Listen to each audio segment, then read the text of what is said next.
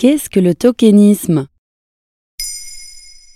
Merci d'avoir posé la question. Le tokenisme vient de l'anglais tokenism, désignant les efforts symboliques des entreprises dans le but d'inclure des personnes issues de groupes minoritaires sans justifier ce choix ni lui donner un contexte.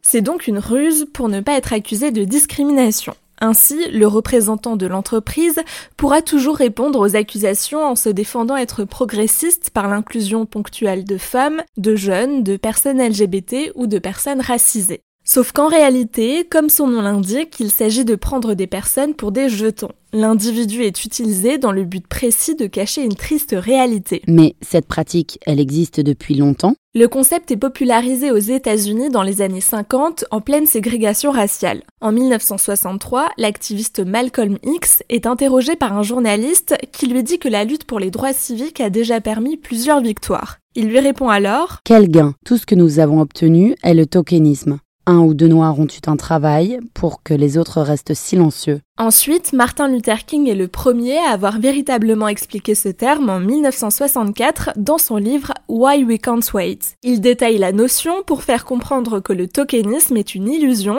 et qu'il participe à une acceptation minimale des personnes afro-américaines dans la société états-unienne de l'époque. C'est comme une entreprise qui met une femme à sa tête mais qui n'a que des hommes aux échelons inférieurs. Souvent, dans ce cas précis, la personne n'est malheureusement pas choisie uniquement pour ses compétences.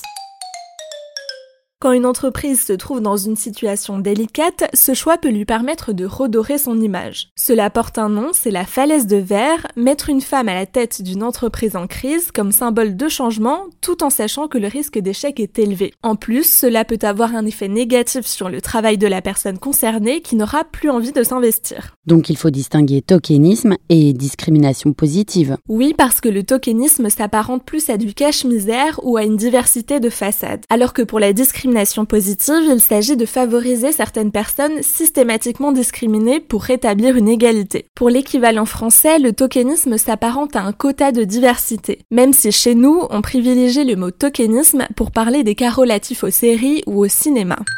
Et tu as des exemples à me donner? La série animée South Park a traité du tokenisme de façon satirique via le personnage de Token Black dont le nom veut dire un jeton noir. Jusqu'à la saison 16, il a tout simplement été le seul personnage noir. Revenons maintenant à la triste réalité. Dans les fictions, les scénaristes utilisent souvent un personnage issu d'une minorité ethnique, mais qui ne sert pas vraiment à la narration. En 2020, John Boyega, interprète de Finn dans Star Wars, a dénoncé le racisme dans le cinéma dont il a particulièrement fait les frais en acceptant de tourner dans la dernière trilogie. Arrivé en 2015 dans l'épisode 7, son personnage était présent pendant trois films sans être approfondi. Il a confié son ressenti et son vécu d'acteur noir dans une interview au magazine GQ, jugeant que l'industrie du cinéma n'était pas prête pour lui. Ce que je dirais à Disney, c'est de ne pas amener un personnage noir, de le présenter publiquement comme s'il était important dans la franchise, pour l'écarter ensuite. Ce n'est pas bien. Et que peut faire une structure pour éviter le tokenisme? S'engager à adopter un mode de fonctionnement équitable, inclusif et acceptant la diversité au quotidien et à tous les échelons. Donc avoir des personnes issues de différents milieux sociaux, de différentes origines et au parcours hétérogène. Cela demande donc une réorganisation et une nouvelle façon de voir les choses. En 2018, une étude de la Harvard Business Review a étudié le fonctionnement de 1700 entreprises de 8 pays. Le résultat est clair, plus les entreprises prônent une diversité, plus elles sont innovantes et plus leurs retombées économiques sont importantes. Voilà ce qu'est le tokenisme.